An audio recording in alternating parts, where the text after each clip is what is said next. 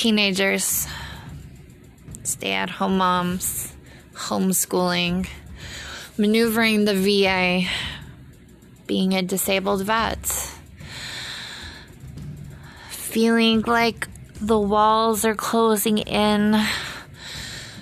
Good times, happy times, narcissistic parents.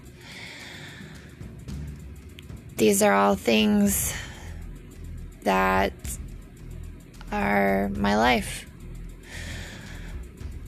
And I want to share the raw, unfiltered, undoctored version of it with you. Check me out, Qween Tea.